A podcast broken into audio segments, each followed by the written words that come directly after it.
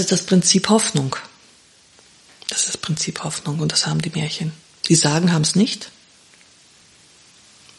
aber die Märchen haben das. Und das ist für den Menschen lebenswichtig. Das ist überlebenswichtig. Wieso, wofür strampelst du dich ab? Ja?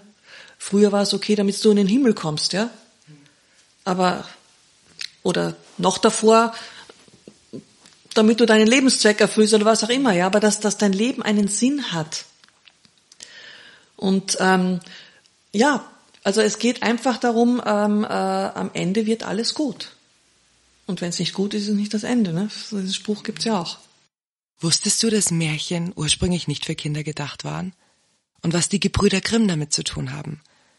Wie sind Märchen eigentlich entstanden? Was kann man aus ihnen lernen? Und warum sehnen wir uns nach Happy Ends?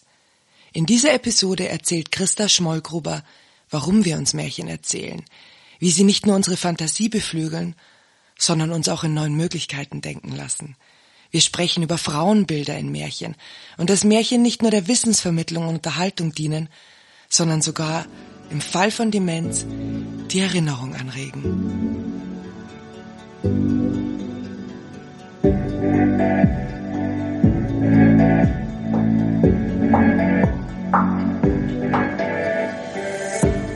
Brauchen wir immer einen Plan? Was passiert, wenn wir den nächsten Schritt die richtige Antwort oder das, was wir fühlen, uns wünschen oder brauchen, nicht kennen? Können wir uns tatsächlich über etwas sicher sein? Und welchen Nutzen hat das Ungewisse? Dieser Podcast bringt dir Geschichten von und über Menschen, die sich auf das Unbekannte eingelassen haben. Geschichten über Angst, Ungewissheit, der Illusion von Sicherheit oder ich weiß nicht. Mal sehen, worum es in dieser Folge geht.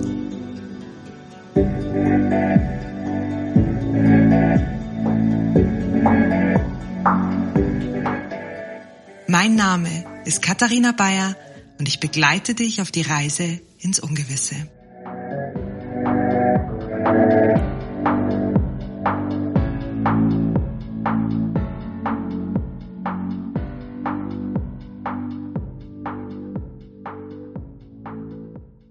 Wenn man meine Mama fragt, wie ich als Kind war, dann sagt sie immer, Katharina hatte eine lebhafte Fantasie. Unter lebhafter Fantasie sehe ich das, wenn wenn Kindern mit Personen im Raum spielen, die gar nicht existieren, wenn man, wenn man Feen tanzen sieht, wenn man Elfen sieht, wenn man im Wald ist, wenn das Leben voller Abenteuer ist und man Magie spürt, das ist für mich Märchen. Mhm. Jetzt mögen sie ja nicht nur Märchen, sondern Märchen sind ihre Berufung. Wie kommt man dazu, dass man Märchen zum, zum Beruf macht? das ist, über diese Frage habe ich vor über 20 Jahren lange nachgedacht, weil Sie nicht die erste sind und Sie werden wahrscheinlich nicht die letzte sein, die mir diese Frage stellt. Ähm, ich wurde dann immer, äh, wie, wie, man so schön sagt, Pappenstaat, bis ich mir dann äh, äh, eine äh, für mich sehr plausible Erklärung gefunden habe. Ich habe ja Biologie studiert und Biologie ist die Lehre vom Leben. Und Märchen ist nichts anderes, nur auf einer anderen Ebene. Das heißt, ich habe mich von der Biologie zu den Märchen weiterentwickelt und so bin ich zum Erzählen gekommen. Wenn Sie sagen, Märchen sind nichts anderes als die Biologie vom Leben. Es ist eine Lehre vom Leben. Eine Lehre, eine Lehre vom, vom Leben. Eine Lehre, die uns unsere Altvorderen hinterlassen haben. Wenn ich so ins 19. Jahrhundert gehe, als Gebrüder Grimm die Märchen zusammengesammelt haben und die Geschichten, das sind ja viele Weisheiten, die zusammengesammelt worden sind. Äh, sind das nur, ist das nur etwas ähnliches, wie wenn weise Alte um ein Lagerfeuer sitzen? Oder hatte das einen ganz anderen Hintergrund, warum genau im 19. Jahrhundert Realitätsflucht? Wie, wie können Sie sich das erklären, dass genau da die Märchen so groß geworden sind? Naja, die genauen geschichtlichen und gesellschaftlichen Hintergründe weiß ich jetzt nicht, aber die Gebrüder Grimm waren ja nicht die einzigen, die ihn zu der Zeit gesammelt haben. Ja. Das haben in Frankreich gesammelt, die Italiener haben gesammelt. In Österreich gibt's ganz viele Sammler aus dieser Zeit, was ja kein Mensch weiß. Wir haben ja einen, einen un unglaublichen, reichen Märchenschatz, ja. im österreichischen. Und die Gebrüder Grimm, sage ich einmal, die haben äh, die haben das Ganze einfach in eine ähm, für die damalige Zeit äh, gut verträgliche Sprache gebracht. Wenn wir es heute lesen, die Original-Krims-Märchen, ist es einfach altvatrisch. Mhm. Aber für die damalige Zeit war das einfach, weil die waren ja, es waren ja Germanisten, äh, das heißt, die waren sprachlich äh, sehr kundig und überhaupt. Und ähm, äh, äh, ich denke, das, das war das eine, warum gerade die, die Krims so erfolgreich waren. Ja, die meisten anderen, äh, die es gesammelt haben, die, die äh, die haben es oft dann einfach wirklich so aufgeschrieben, wie es erzählt worden ist. Und das erzählte Wort ist was anderes als das geschriebene Wort. Es ist nun mal so. Ja. Und äh, warum es jetzt gerade im 19. Jahrhundert passiert ist, ich denke halt einfach, weil sich die Leute eben in ihrem in ihr Zuhause zurückgezogen haben, weil es einfach ähm, zu Hause zum ersten Mal gelebt worden ist von einer Bürgerschicht. Das war ja, das war ja davor nicht. Das gab es ja nicht. Ja, da war man immer draußen, Handwerken, Arbeiten, alles draußen, alles draußen, alles im Geschäft.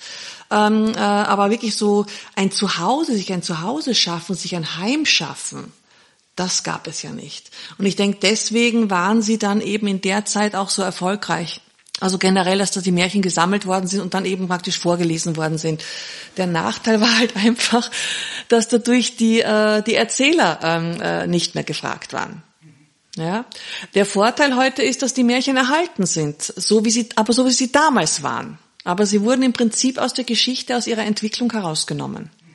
Weil wenn die Märchen im Erzählerischen geblieben wären, wären wahrscheinlich viele einfach gar nicht mehr da. Und die meisten würden einfach nicht mehr so lauten, wie sie jetzt äh, nachzulesen sind, weil sich im Erzählerischen einfach weiterentwickelt, entwickelt, entwickelt und jeder Erzähler einfach seine, seine Version auch daraus macht. Ja? Und die nächste Generation wieder anders, weil die Menschheit entwickelt sich weiter. Ja? Wenn ich jetzt an typische Märchen denke, fällt mir sowas ein wie Rotkäppchen und der böse Wolf oder Hänsel und Gretel. Und dann frage ich mich schon bei aller Brutalität in solchen Märchen, wurden die wirklich für Kinder geschrieben oder für nein, alle? Nein, nein, nein. Das ist ja, also das ist ja wirklich der, der, äh, das, was ich den Brüdern Grimm vorwerfe, weil sie Kinder- und Hausmärchen dazu geschrieben haben. Ein Hausmärchen, okay, also im Sinne von, dass es zu Hause erzählt worden ist. Märchen wurden immer zu Hause erzählt. Immer um eine Feuerstelle herum oder eben ganz viel eben auch in den Spinnstuben. Deswegen waren die Spinnstuben ja dann irgendwann einmal den Herren der Schöpfung sehr suspekt, weil sich die Frauen da eben äh, Geschichten erzählt haben und, und ja und und ähm, ja. Die Märchen wurden ähm, äh, für die Erwachsenen erzählt und die Kinder waren einfach immer dabei und dadurch haben sie es mitgekriegt. Ja, bei den Frauen waren die Kinder immer dabei, die waren nicht bei den Männern. Und die Männer haben sich nicht untereinander Märchen erzählt. Äh, es gab Märchenerzähler, die dann in der Familie erzählt haben, das schon, aber die meisten Erzähler früher, früher waren einfach die Frauen. Muss man einfach so sagen, wie es ist. Ja, weil die waren auch im Haus. Ja, wenn sie nicht gerade Bauern und so weiter waren. Aber das war halt wirklich das, wo, wo wer erzählt hat. Und das war, es waren immer äh, eben es also man weiß es ja nicht genau. Ich finde es ja so spannend, weil man nicht weiß, äh, wann äh, und wie genau die Märchen entstanden sind. Ja? Und das finde ich ja besonders spannend, weil man ja auch bis zu heute nicht weiß, wann und wie genau der moderne Mensch entstanden ist. Ja, also für mich ist das einfach äh, eine, eine schöne eine, eine, eine Parallele, eine schöne Parallele, ja. ja, dass man das einfach bis jetzt noch nicht weiß. Ähm, aber man nimmt an, dass sie aus Träumen entstanden sind, die erzählt worden sind, weil in den Träumen oft einfach Weisheiten äh, aus dem Unterbewussten herauskommen. Und das wurde einfach weiter erzählt. Das heißt, äh, vor allem die, die viel geträumt haben oder die so die Seher waren oder so die die Mediziner waren oder also jetzt man also im Sinne von die Heiler waren und so weiter, die haben oft wirklich ähm, äh, also wirklich spirituell einfach Träume gehabt und haben das dann erzählt. Und daraus ist mit größter Wahrscheinlichkeit sind die Märchen entstanden. Nur, wie gesagt, es war, es war nie für Kinder gedacht. Es war wirklich nie für Kinder gedacht. Warum ist das dann heute so? Wenn ich an Märchen denke, bin weil, ich ja wahrscheinlich ja, die Einzige. Ja, weil die Krims sie in die Kinderstube verbannt haben. Okay. Damit war es klar, die Großmutter erzählt für die Kinder. Okay. Also das war wirklich, das war, das war, das war so. Ja. Ähm, äh, ich erzähle trotzdem Märchen für Kinder. weil mhm. eben von wegen wie Märchen sind, äh, weil erstens, erstens das Leben ist genauso. Steht, äh, also ähm, äh, wir haben ständig Herausforderungen. Es ist, ist ähm, äh, äh, ja Hindernisse, die zu überwinden sind, Prüfungen, die wir haben, ja, und manchmal schafft man es alleine, manchmal mit einem Helfer und so weiter. Also Märchen sind nichts, nichts äh, Menschenfremdes, kann nicht sein, weil es aus dem Menschen herauskommt. Äh, und ich erzähle es trotzdem Kindern, weil die Kinder, die meisten Kinder, nicht alle, ähm, die meisten Kinder nur das hören, was sie gerade verkraften können. Das heißt, die hören dann oft nicht, was wir als brutal empfinden oder als negativ empfinden oder als Bedrohung befinden. Die hören das nicht. Ähm, Kinder, äh, alles was so Richtung neun, zehn, elf Jahre geht, die wollen sich ja schon gern gruseln, die hören das dann schon, aber die, die, die können damit schon umgehen. Aber Kinder so mit drei, vier Jahren, die hören wirklich, die hören nur das, was sie hören wollen. Und also wie gesagt, nicht alle. Also es gibt Kinder, die fürchten sich zu Recht vor Märchen. Also sie fürchten sich zu Recht. Also, und dann sage ich auch immer, Mama, ein Kind fürchtet sich vor Märchen. Sage ich, ja, dann bitte erzählen Sie ihm keins. Lesen Sie ihm was anderes vor, erzählen Sie ihm was anderes, es gibt genügend andere Geschichten. Dann weiß das Kind genau, worum es geht im Märchen und das, und das will es das, und das ist ihm zu viel. Ja? Aber wie gesagt, das ist wirklich ein, Seit, seitdem, seitdem die Krims das auf ihre, auf ihre Bücher geschrieben haben, seitdem sind die Märchen in der Kinderstube und sie haben dort an und für sich nichts zu suchen. Hält sich vielleicht im europäischen Sprachraum, ist es dann in anderen Ländern anders, wenn Märchen erzählt werden, dass die eigentlich für alle erzählt werden? Äh, ich denke, dass jedes, jedes Land seine eigene Struktur, also seine eigene äh, Kultur hat, Erzählkultur hat. Äh, die Orientalen ähm, egal, ob das jetzt der, der nahe oder der ferne Osten ist, die erzählen nur für Erwachsene. Das sind keine Kinder okay. dabei. Ja. In Europa wird Märchen für Kinder erzählt. Die Naturvölker Amerikas haben Märchen für alle erzählt, da waren alle dabei. Weil die Kinder dann einfach auch dadurch gelernt haben. Darauf wollte ich dann auch hinaus, wenn, wenn ich an Märchen denke, dann habe ich immer wieder gehört, wie wichtig auch Märchen für die frühkindliche Entwicklung sind. Ob das jetzt die sprachliche Entwicklung ist. Ich meine, Märchen sind voll, voll Symbolsprache, voll Bildsprache. Ähm, es ist aber auch, die, es beflügelt ja auch die Fantasie. Ja. Ist das so, dass, dass es wirklich wichtig ist für die frühkindliche Entwicklung oder dass sie einen Teil dazu beitragen? Wie gesagt, wenn die Kinder diese innere Barriere haben, dass sie wirklich nur das hören, was sie hören, was sie vertragen, dann unbedingt, weil auch die Sprache der Märchen einfach, ähm, äh, ja, es ist, es ist alles im Präteritum. Und damit kriegen sie automatisch schon das Präteritum mit, was in unserer Alltagssprache überhaupt nicht mehr gesprochen wird, vor allem nicht in Österreich. Ja? In Österreich haben wir genau drei Zeiten, das ist Präsens, Zukunft und die Vergangenheit, aber das Präteritum, ja, vor allem der unregelmäßigen Verben, wird bei uns nicht gesprochen. Aber in den Märchen kommt das vor und man merkt es so genau oder auch in der, in der ähm, also nicht nur in den Märchen, sondern auch äh, wenn man so Kinderbücher liest, also die Schriftsprache ist Präteritum. Ja? Und wenn man, man merkt das genau bei Kindern, wenn die oft vorgelesen bekommen oder erzählt bekommen, die haben ein Gespür für die Sprache und haben später im Deutschen überhaupt kein Problem, das alles äh, äh, anzuwenden. Wenn Sie dann sagen, die Sprache völlig verständlich, wenn Sie dann sagen, Kinder lernen etwas auszublenden, könnte man auch sagen, das ist eine Art Umgang mit inneren Ängsten und das ja. ist ja, beziehungsweise im Sinne von, das traue ich mir zu und das traue ich mir nicht mehr zu. Ja, also also im Prinzip sehr achtsam mit dem, was sie was sie also äh, aber das ist ein Automatismus, das ist natürlich nicht gesteuert, sondern ja. das ist einfach ein Automatismus, den Kinder haben.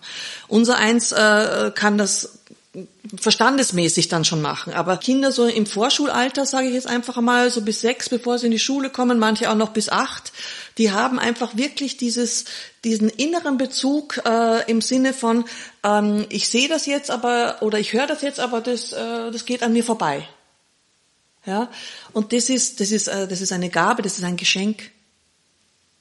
und manche, also wenige haben es eben nicht und die kriegen dann eben die volle Ladung und und äh, äh, und da kann ich nur sagen, ich habe vor Jahren mal ein, ein, ein Interview gegeben und da war dann die Überschrift drüber, äh, Märchen sind kein Kinderkram und genau das ist es. Sie sind kein Kinderkram. Ja, wenn Kinder dabei sind, ich, erzähle am liebsten vor Familienpublikum weil dann die Kinder erstens länger zuhören können und die Erwachsenen sich einfach durch die Freude oder durch die Fantasie oder durch dieses begeisterte Zuhören der Kinder auch mitreißen lassen. Ja?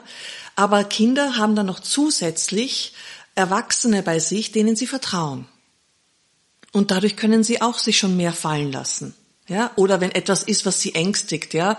Ich habe einmal beim Straßenfest was erzählt und dann habe ich aber gesagt, und dann hat sie sich den Finger abgeschnitten und bei mir saß vorne ein kleines Mädchen, also vier oder fünf Jahre, Mama! Und dann ist sie nach hinten gelaufen zu ihrer Mutter und denkt man, ja genau, genau, das ist, das ist der Sinn, dass man es Kindern nicht alleine erzählt, sondern dass sie dann, wenn so etwas ist, was ihnen Angst macht, sofort jemanden haben, wo sie äh, äh, geborgen sind. Ist das dann auch ein Grund, warum ähm, es so klare Rollenbilder gibt oder klare Grenzen in Märchen? Es gibt ja dieses Arm und Reich, es gibt Gut und Böse, es gibt Hexen, aber es gibt auch Feen. Ist das auch eine Art, dass man vorgibt einen Rahmen, in dem man sich festhalten kann, dass man weiß, okay, das ist gut, das ist böse? Oder warum spielt man in Märchen genau mit solchen klaren Na, Grenzen? Naja, ich meine, wir leben in einer dualen Welt. Das muss uns einfach klar sein. Es gibt Tag und Nacht. Es gibt Himmel und Erde. Es gibt Regen und Sonnenschein. Es gibt Mann und Frau. Ja, es gibt Gut und Böse. Wir leben in einer, in einer absolut dualen Welt. Und damit müssen wir auch zurechtkommen. Und die duale Welt ist nicht draußen, sondern ist genauso drinnen. Und die Märchen berühren eben das Duale in uns drinnen, das jeder Mensch hat. Es ist nicht, es ist nicht jeder Mensch nur gut oder nur schlecht. Ja, muss jeder entscheiden für sich selbst, was er, was er lebt. Ja, und die Konsequenzen tragen. Ja. Und, ähm, und das Märchen zeigt einfach auf, eben, du hast immer die Wahl. Ja, du kannst dich auch für das Böse entscheiden, aber dann trag die Konsequenzen. Und wenn du dich fürs Gute entscheidest, dann ist die Wahrscheinlichkeit sehr groß, dass du belohnt wirst, dass du weiterkommst, dich weiterentwickelst. Ja? Und das ist halt, also das ist das Einzige, wo, wo man denkt, das ist das einzige Märchen, das, das, das, aber es ist in, in unserer Welt genauso, ja, dass man, dass das, wenn man sich für die dunkle Seite entscheidet, kommt man, kommt man nicht weiter in seiner Entwicklung, sondern, also, oder in eine Richtung, die, die, ja, eben nicht in die Richtung geht, wo vielleicht die Seele hin will, ja. Und, ähm, aber das ist wirklich dieses, das, ja, es zeigt einfach auf, es gibt diese beiden Seiten, wir leben in einer dualen Welt und du kannst dich entscheiden, ähm, für welchen Weg du gehst. Und im Märchen ist es halt so, dass das belohnt wird, was dich wirklich als Persönlichkeit weiterbringt. Ja. Gut, es gibt kaum ein Märchen, das ohne Moral auskommt, oder? Na, Moral muss nicht notwendigerweise sein. Moral muss nicht sein. Moral ist nur, wenn ich es moralisch erzähle, was ich nicht tue. Und diese Märchen, die enden und die Moral von der Geschichte? Die erzähle ich nicht. Nein, weil ich meine, ich konnte nie und kann mit Moral nichts anfangen. Aber das ist meins. Vor allem denke ich mir, wenn ich erzähle, oder meine Verantwortung auch als, also die, die ich sehe, meine Verantwortung als Erzählerin, die ich sehe, ist, dass ich die Märchen so wert wertungsfrei wie möglich erzähle, also dass ich nicht meine Wertung hineinbringe, weil damit stülpe ich meins den anderen über. Und das ist übergriffig. Ich kann meine Meinung haben, sie wird durch das Erzählen sowieso herauskommen, geht gar nicht anders, vor allem wenn ich authentisch erzähle, geht es gar nicht anders, aber ich muss es nicht extra noch betonen. Und es kann dann trotzdem jeder noch, vor allem von Erwachsenen, Kinder, mit denen kann man einfach nicht so reden, aber mit den Erwachsenen einfach redet, es holt sich jeder Erwachsene auch genau das heraus, was für ihn gerade wichtig ist. Ja? Und wenn Diskussionen entstehen, denke ich mal, das finde ich super, pipi fein, also gerade mit den Erwachsenen finde ich super, pipi fein, Aber wir müssen nicht alle der gleichen Meinung sein. Ja, wir haben alle unsere, unseren eigenen Koffer, unsere eigenen Erfahrungen und, äh, ähm, und dann darf das ruhig sein, dass der eine das so sieht und der andere so. Es geht einfach darum, dass man die Meinungen dann, äh, wenn man sich, wenn man zu keinem Konsens kommt, dann einfach stehen lassen kann. Sagen kann, ja, genau, das ist deine Meinung, die respektiere ich. Ich habe meine Meinung. Basta. Ja. Also es ist eigentlich eine Art, miteinander zu sein. Einer erzählt ein Märchen, jeder kann sich für sich was rausnehmen, was einem gerade im Leben passt. Und im besten Fall spricht man noch drüber und kommt dadurch vielleicht auch auf neue Gedanken. Ja, man kann also Märchen eben dazu nehmen, man kann auch mehr, also man kann schon Märchen auch wirklich, ähm, äh, sagen wir mal so, es gibt kein menschliches Thema, das dem Märchen fremd ist. Kann nicht sein, weil die Märchen aus den Menschen herauskommen. Und unsere Menschheitsthemen haben sich seit Adam und Eva nicht geändert. Du kannst äh, im Märchen oder über die Märchen jedes Thema, das dem Menschen wichtig ist, ansprechen. Ja, äh, zum Beispiel viele Schulen oder Kindergärten, die eben äh, äh, sehr sehr gemischte äh, Nationen in sich haben, die die kommen dann immer daher eben ähm, äh, Freundschaft, ähm, äh, das Fremde, wie wird es integriert? Ich meine, das ist im Märchen ständig, wenn man da wirklich mal drauf achtet, ja. Ständig macht sich einer auf den Weg und kommt in die Fremde, ja, und und dort muss er schauen, dass er seinen seinen Weg findet, ja, oder oder eben Freundschaft, ja, oder eben auch Verlust, ja. Und das ist alles, was im Märchen ständig vorkommt, ja. Oder eben auch dieses, ähm, was mich so, äh, da habe ich noch nichts mit Märchen erzählen am Hut gehabt und habe trotzdem schon äh, so eine so eine Märchensammlung einmal zugelegt, weil ich einfach als Kind Märchen geliebt habe, ja. Und, äh, und als Erwachsener denkt so, und jetzt Märchen aus aller Welt, ja, also eben von, von jedem Land und so weiter. Und dann lese ich durch einsam an und denke mal, das ist doch echt ein Betrug. In jedem Land kommt dasselbe Thema vor. Nur halt eben ein bisschen speziell, aber im Prinzip dasselbe Thema, ja, weil das ist dasselbe Märchen wie da, dasselbe Märchen wie dort, ja, also. Walt Disney äh, funktioniert genauso. Man, man kann es immer runterbrechen. Die nehmen sogar die gleichen Animationen für unterschiedlichste Filme her. Also von daher haben wir gedacht, und, und erst viel später eben macht, ja, äh, man, es wundert mich Logisch, nicht. Ja. Es ist ja. einfach, auf der ganzen Welt sind die Themen, die Menschheitsthemen oder die Themen der Menschen sind gleich. Ja. Und man kann es jetzt eben wirklich eben auf den Punkt bringen und sagen, du schau, zu dem Thema habe ich jetzt ein Märchen und schau, wie die es gelöst haben.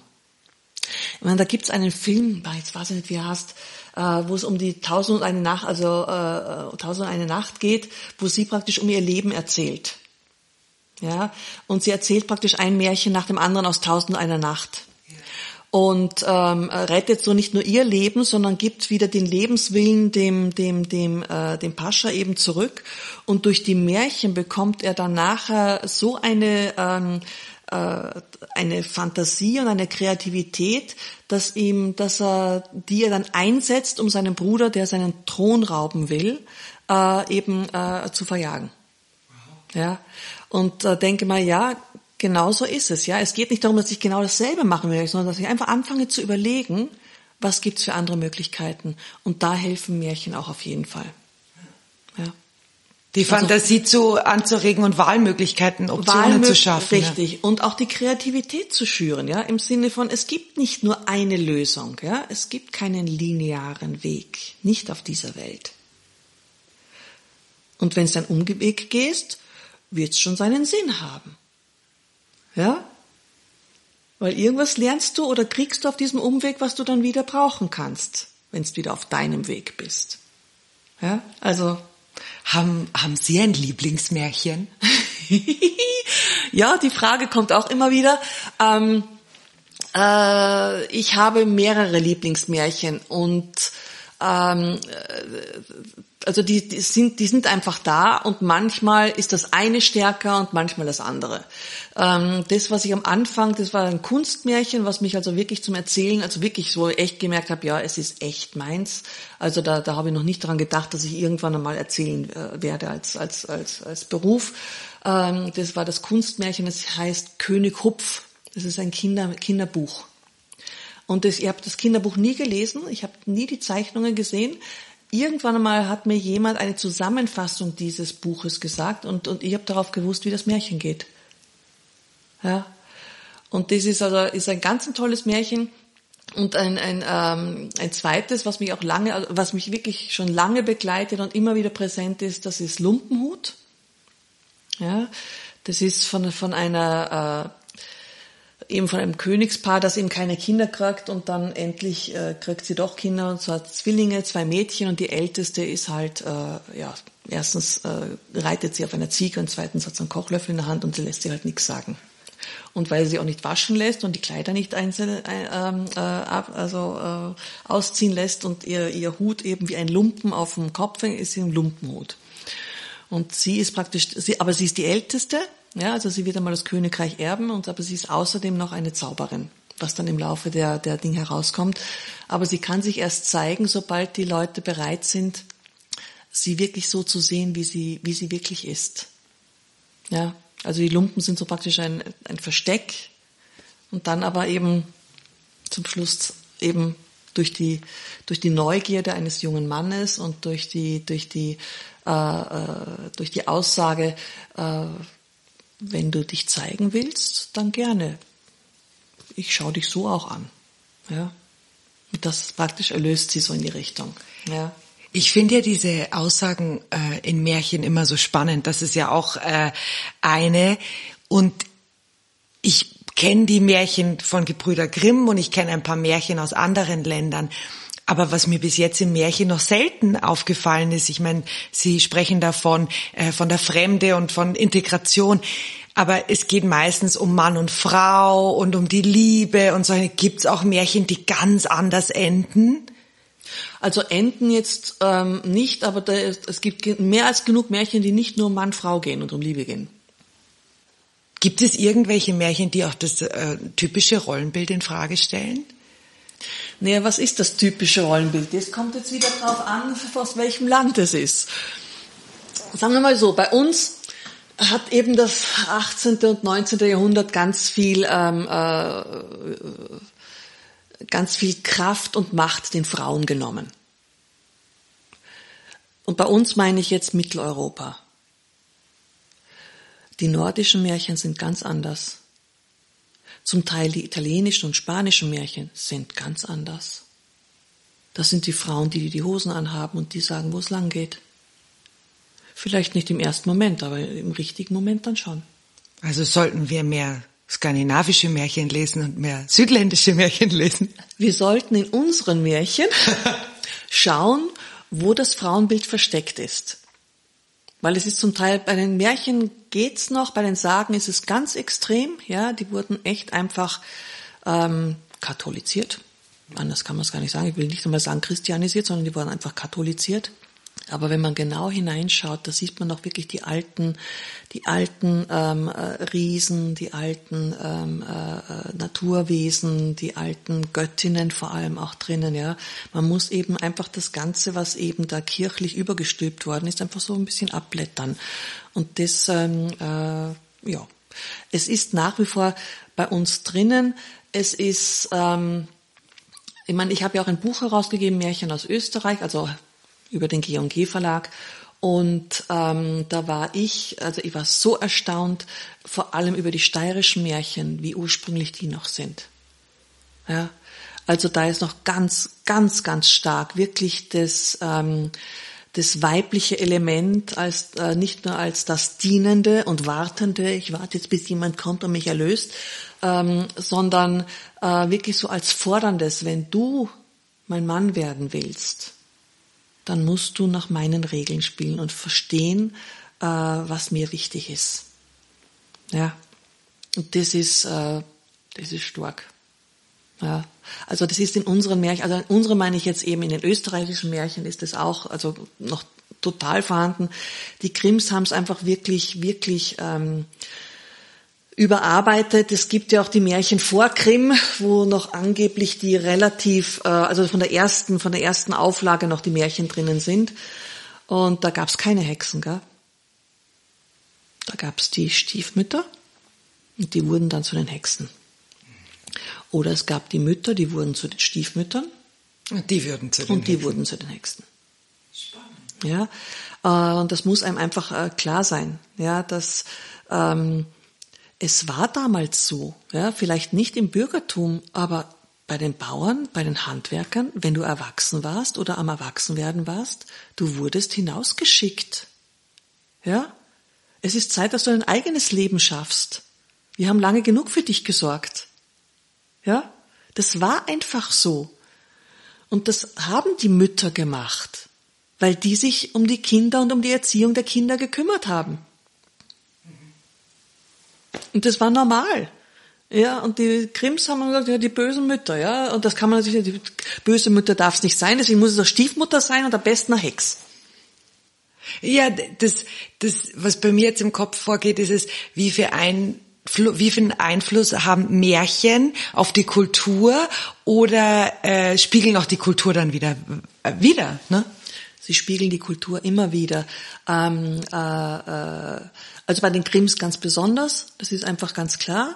Ja, ähm, äh, man, es hört sich jetzt so an, als wenn ich sie jetzt verteufle. Ich verteufle sie nicht. Ähm, ähm, ich bin mit den Krimsmärchen aufgewachsen.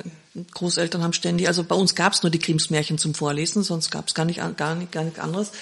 Aber ich halte ihnen trotzdem vor, dass sie eben ja gewisse Dinge verändert haben und dadurch also dem dem Märchen nicht nicht also der ursprünglichen der ursprünglichen Bedeutung von Märchen nicht wirklich Gutes getan haben. Für mich ist es ein Plädoyer, es gibt auch noch andere Märchen abseits von den Grimm. Genau, genau, ja, genau. Eine Frage, die Sie bestimmt auch schon öfters gehört haben, aber die, die bei mir als erstes auf dem Zettel gestanden ist, als ich wusste, ich darf mit Ihnen sprechen. Warum wollen wir immer Happy Ends in Märchen? Oder auch in Filmen? Wo kommt das her?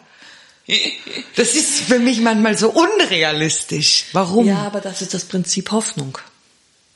Das ist das Prinzip Hoffnung und das haben die Märchen. Die Sagen haben es nicht,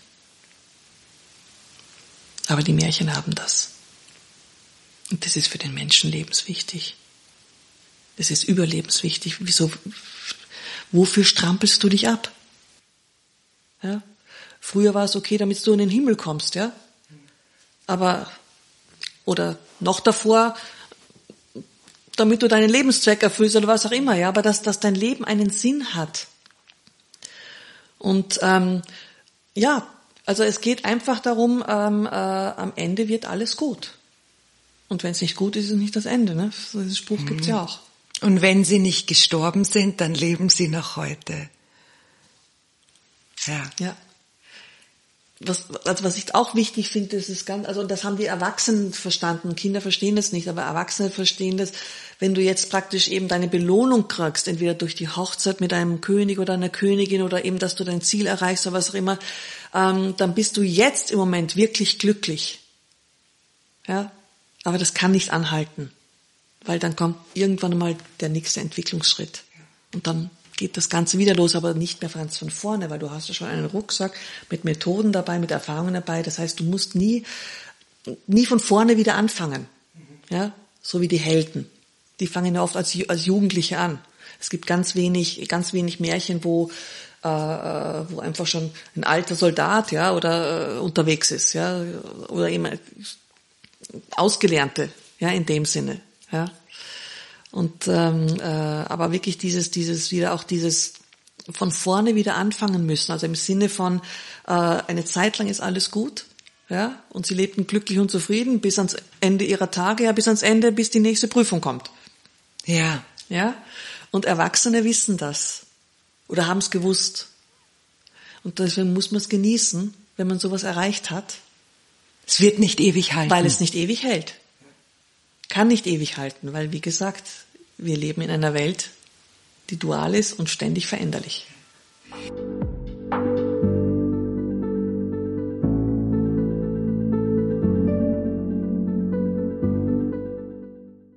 Wenn du informiert sein möchtest, wann eine neue Episode herauskommt und Inspiration suchst, dann folge mir auf Instagram unter into-the-unknown-podcast. Alle Episoden findest du auf www.intotheunknown.at, Spotify und Apple Podcast.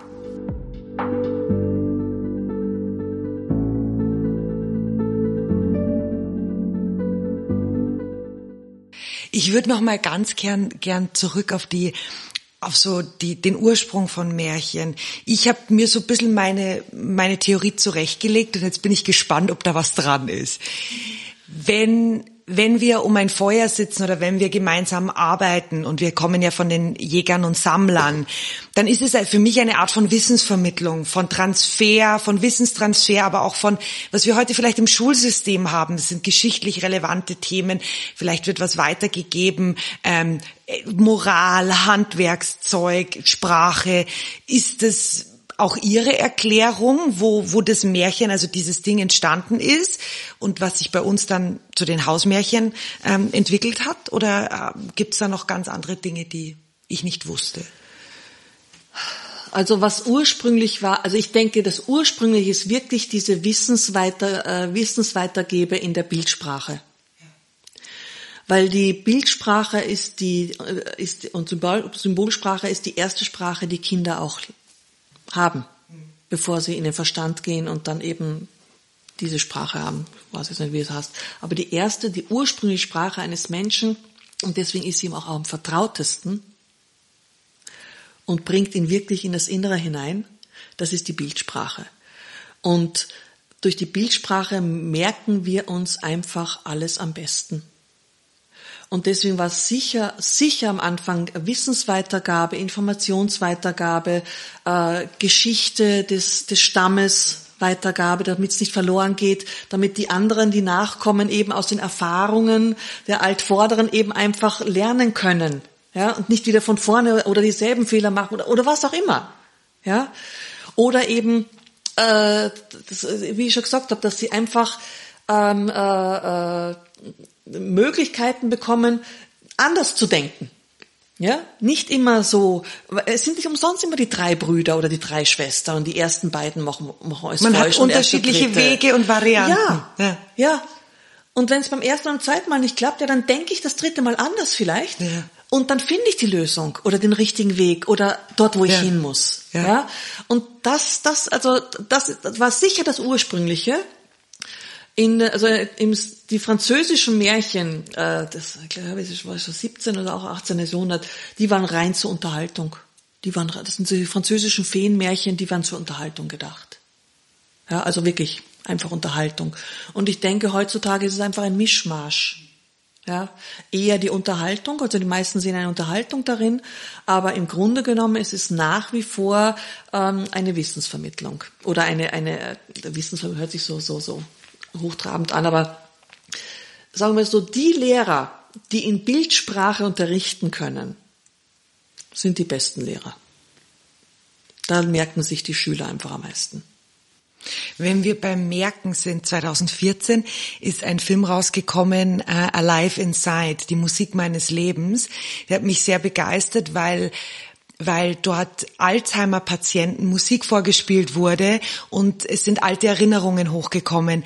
Jetzt ähm, habe ich gehört, dass Sie auch Märchen bei Demenz erzählen. Kann man mit Märchen Ähnliches erschaffen, alte Erinnerungen oder wie, wie, wieso tun Sie das? Was sind Erfolge, die Sie damit erzielen? Ähm, die Märchen, also wenn ich eben also bei bei, äh, bei Heimen mit mit Demenzbewohnerinnen äh, äh, Märchen erzähle, ähm, du merkst richtig, äh, du du merkst einfach, wann wann Erinnerungen kommen. Es ist auf einmal so ein, es ändert sich was im Ausdruck, ja. Ähm, ich schaue auch dann immer, dass ich Märchen erzähle. Also ich erkundige mir dann immer eben, woher kommen die Leute und mit was für Märchen sind sie aufgewachsen und so weiter. Also ich versuche mich dann auch immer so ein bisschen, äh, äh, die meisten eh mit den Krims. Das ist einfach in unseren Breiten einfach ähm, äh, über Generationen hinweg, das waren die Märchen. Ähm, das heißt, da erzähle ich dann äh, auch immer wieder äh, relativ viele Krimsmärchen und vor allem die bekanntesten. Ja, und du merkst dann richtig, ähm, die Entspannung im Gesicht ähm, oder oder auf einmal ein Aufleuchten, so, so du merkst, jetzt erinnert er oder sie sich an irgendetwas, was damit verknüpft ist. Ja, und was bei wobei bei Demenz, wenn ich da erzähle, äh, ist das, das das Wort alleine ist es nicht. Ja, ähm, du brauchst immer noch was anderes dazu. Äh, ich habe dann immer zu den Märchen eben äh, entweder etwas zum Essen oder zum Spüren dabei, wo es dann einfach dann, wenn das vorkommt, dass dann einfach äh, der Apfel kommt oft genug vor, ja, oder oder eben wenn irgendein Obst vorkommt oder oder wenn's wenn bestimmte Blumen drin vorkommen, dann schaue ich, dass die Blumen da sind, möglichst also wenn die Rosen sind, dann schaue ich, dass Gartenrosen da sind, dass man dann wirklich mal so einen Duft macht, ja, alle so duften und, und du, du merkst richtig, also du merkst einfach, da geht was vor. Also man merkt, dass sie berührt sind. Ja, äh, woran sie sich erinnern oder was sind, und das ist nicht wichtig für mich, aber es, es holt sie aus ihrer, ähm, aus ihrer eigenen Welt, in die sie sich zurückgezogen haben, wieder etwas heraus, weil sie eine Erinnerung haben. Ja, und das ist einfach schön. Das ist einfach schön. Ich meine, ich erwarte mir nie etwas, weil das ist eine falsche Haltung. Also generell beim Erzählen, dass man sich was erwartet, ist eine falsche, also nach meiner Sicht dafür eine falsche Haltung. Ähm, aber es ist einfach für mich so, für mich berührend. Ja, wenn ich sehe, wie dann auf einmal eben sich das Gesicht, der Ausdruck, die Aufmerksamkeit einfach verändert. Ja, manche schlafen ein. Das finde ich überhaupt super, weil entspannen sie sich total. Bei Kindern genauso. Hm. Noch ein Märchen und dann geht's ins Bett. Richtig, so in die Richtung, genau. Aber es ist, ähm, na, also erzählen für, für Demenz, ähm, Genauso wie Musik ist ganz wichtig, das machen sie in dem Heim auch ganz viel, auch ganz viele Lieder singen sie, ähm, äh, auch ebenso, wo sie das Gefühl haben oder die, die Information, dass das eben Lieder waren, die die, die, die Bewohnerinnen und Bewohner kennen. Aber es ist wirklich die Musik und, und das Erzählen äh, von Märchen.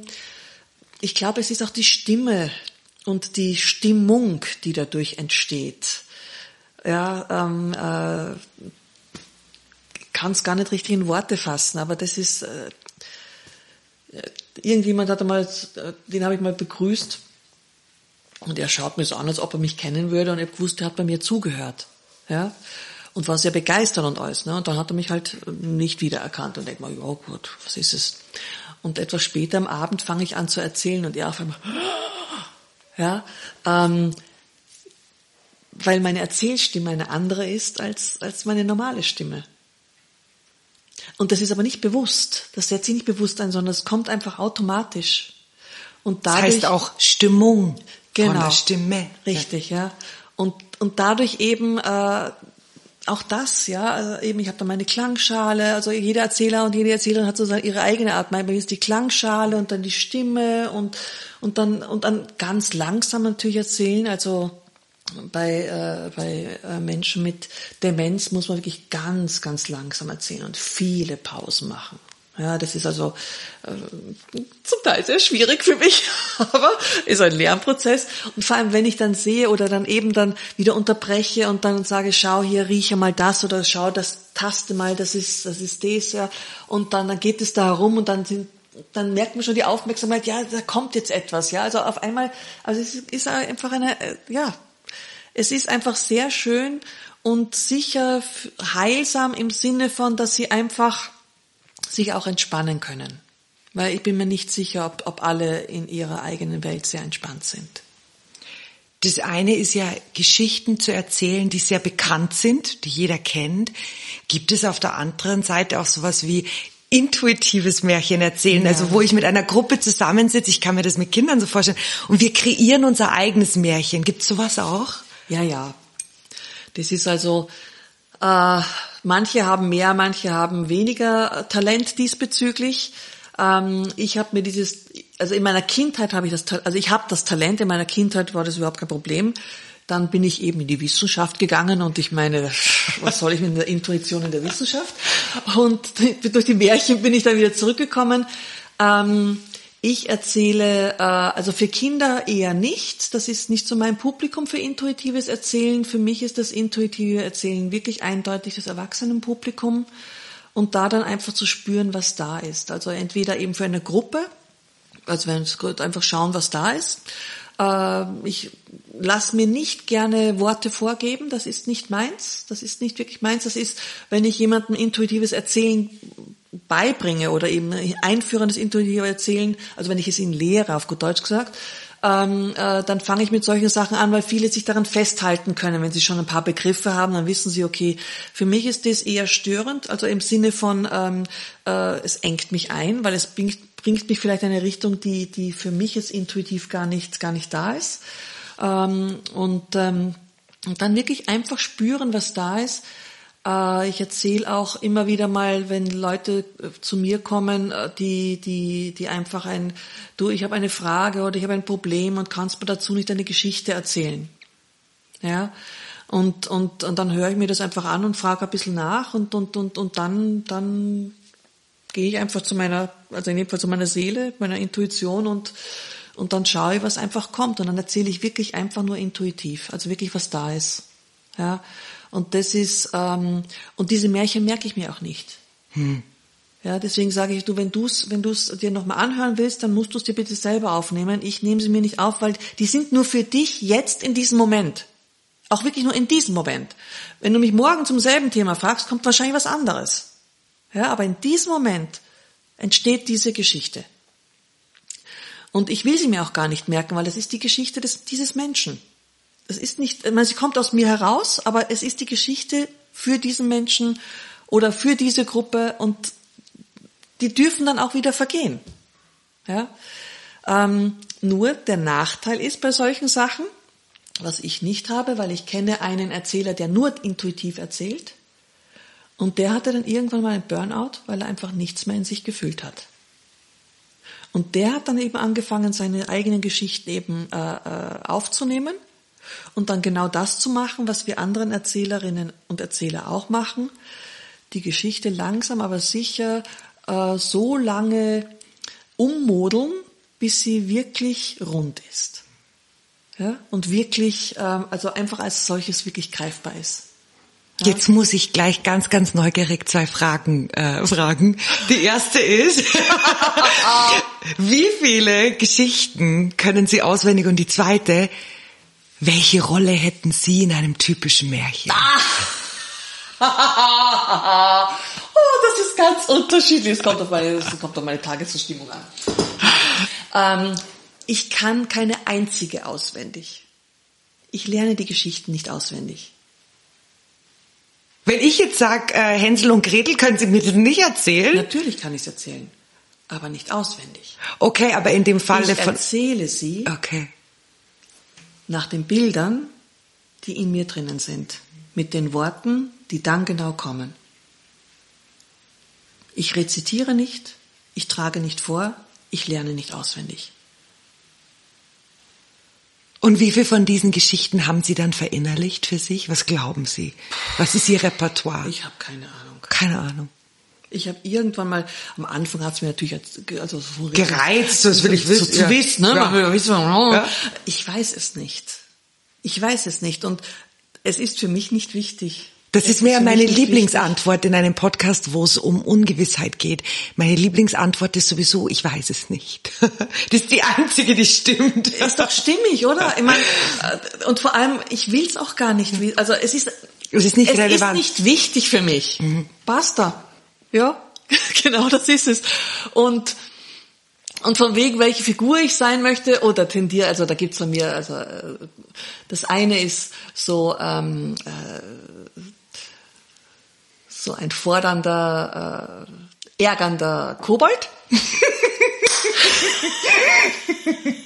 ja, so bing, bing, bing, so richtig so. Und das andere ist natürlich die, die, die weise alte Frau die aber auch ihre Weisheit nicht jedem unter die Nase reiben muss. Wenn du es wenn du's wirklich wissen willst, dann hör zu. Ist auch wieder eine duale Rolle, weise alte Frau und der freche Kobold, ne? ich, ich habe drei letzte Fragen. Jesus Maria. Die Aller guten Dinge sind drei. genau, wir müssen uns ja dran halten. Die erste davon ist, was ist Ihre größte Angst? Generell im Leben oder jetzt als Märchenerzählerin? Generell oder? im Leben. Generell im Leben. Ja, ist das meine größte Angst. Ah, Da muss ich jetzt echt überlegen. Die größte Angst. Wenn Sie schon nach der größten Angst fragen, dann muss ich echt überlegen, weil so kleine Ängste hat jeder. Ähm ja, ähm, meine Unabhängigkeit zu verlieren. Also ein und, Riesenbedürfnis. Und, mein, und meinen freien Willen. Was er jetzt in der Zeit ja. Also das Bedürfnis nach Freiheit. Was machen Sie gerade, von dem Sie noch nicht wissen, wie es ausgeht? ich habe ein Studium begonnen. Oh, wollen Sie kurz was erzählen? Kann ich gerne. ähm, es geht, äh, also das Studium, äh, da geht es um, um, um Gesundheitsvorsorge und Ernährungswissenschaften. und ähm, für mich ist das so äh, jetzt der letzte, der letzte Input in mein bisheriges Arbeitsleben. Ja, weil alles, was ich bis jetzt gemacht habe, ich habe von mit der Biologie angefangen, die Umweltpädagogik, dann eben die Märchen. Dann habe ich mit den Märchen eben ganz viele verschiedene äh, Aus- und Fortbildungen gemacht. Und es hat sich alles für mich eben, ähm, äh, es hat sich immer ineinander gefügt und es hat immer alles ineinander Platz gehabt, aber es war nie ganz. Und ich habe jetzt so das Gefühl mit diesem Studium oder mit dem Wissen, das ich durch dieses Studium jetzt bekomme, dass ich da noch eben mit den Märchen und mit der Wahrnehmungs von der Umweltpädagogik und von der Biologie her, dass ich da jetzt wirklich äh, zur weisen alten Frau mein, werde. Mein, mein Ganzes gefunden habe oder eben äh, sich mein Ganzes entwickeln kann. Mhm. Aber es hat sich noch nicht entwickelt. Also, also es wird sich entwickeln, bin mir sicher, mhm. aber ganz sicher bin ich mir halt nicht. Ja. und bis sie nicht gestorben ist, entwickelt sie sich weiter. aber, aber es ist es fühlt sich für mich so an, dass das jetzt so richtig so der, der letzte ja. Teil ist, um da jetzt wirklich ein Ganzes draus zu machen. Es ist noch eine Luftblase. Ich kann noch nicht viel, noch nicht viel mehr darüber sagen, aber das ist für mich so das Gefühl, dann bin ich wirklich ganz die weise Alte. Ja. Das letzte ist weniger eine Frage, als ich, ich lese Ihnen ein kurzes Zitat vor und ich würde Sie bitten, ganz intuitiv so drauf zu antworten, was das mit Ihnen macht. Hm. Es ist ein Zitat von Stephen King. Okay. Wenn man lange genug an etwas denkt, dachte ich, dann wird es Wirklichkeit.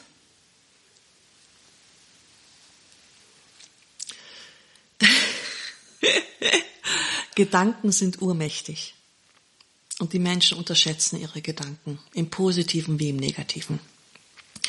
Und mein, eines meiner Lieblingslieder ist ein deutsches Volkslied, das heißt, die Gedanken sind frei. Dann bedanke ich mich für dieses gerne. wunderschöne Gespräch. freue ich mich, danke, gerne. Danke auch.